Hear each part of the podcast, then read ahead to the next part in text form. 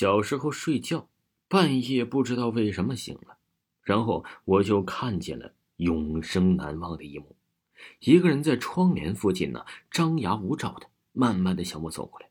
虽然呢，我能听得见声音，我也很奇怪，不是说鬼走路没有声音吗？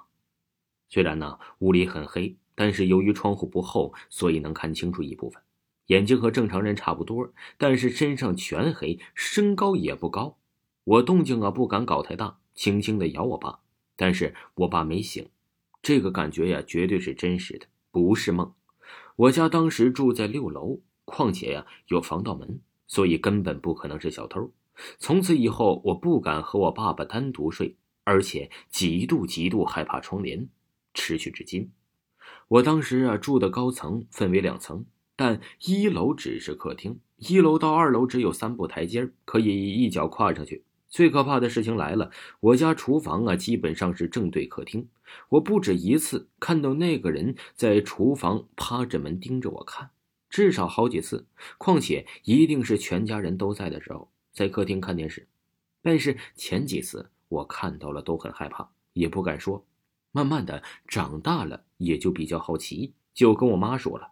但每次啊，我妈回头看，都只能看到了一个抽油烟的风扇。每次那个人怎么不见了？但是我从未看到过那个人是怎么离开的，所以至此可以断定，我那晚看见的不可能是小偷，还是那个人。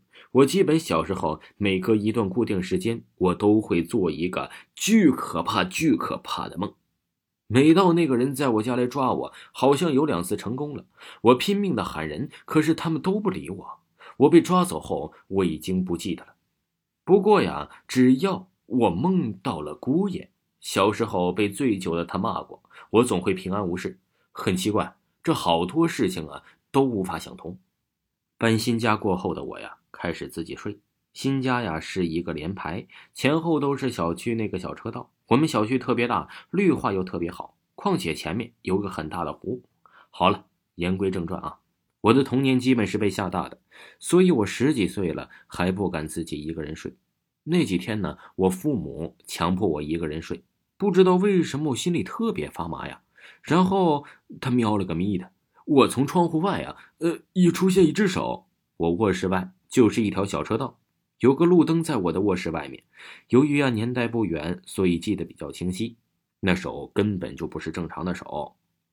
从我家呀卧室的二楼，虽然有空调挂机能爬上来，不过这附近呢几十二十几家人，就我家全装了防盗网和监控录像。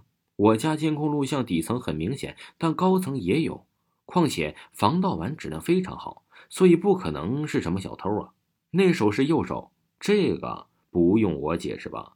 这是个有脑子的人都能看出来。大拇指和食指扣成环夹着一个长条状物体，其他三个手指就翘起了，然后在那里一直的不停晃，不停晃。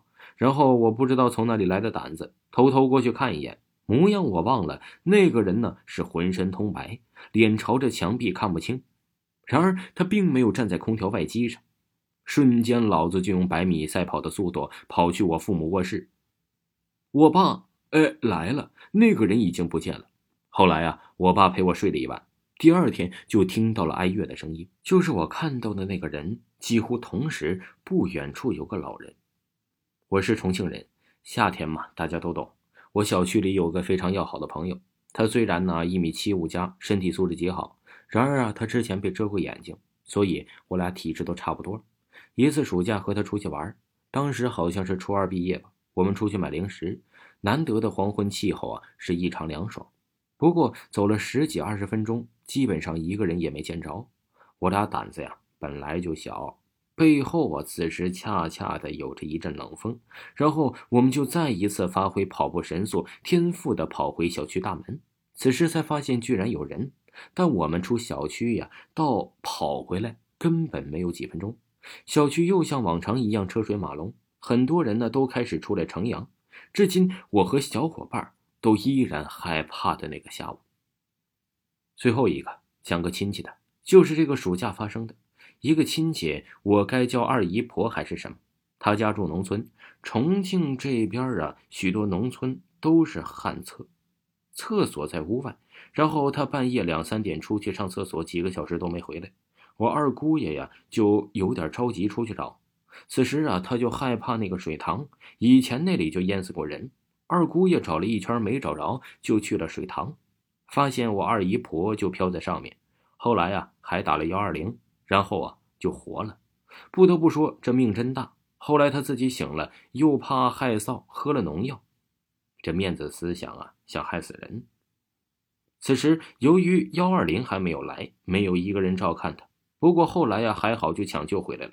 有人就问他发生了什么，他就回答了动摇了我马克思主义无神论的一句话：有两个女孩子叫他出去玩，好像是两个红衣服，嗯，我有点记不清了。然后他就失去了意识。醒来后，发现自己躺在家里，怕街坊邻居闲话，自己喝了农药。这个故事我不用多解释。两三点钟，两个女生，农村厕所叫一个老人出去玩，任何科学的解释，我估计都无法让我信服。听众朋友，本集播讲完毕，感谢您的收听。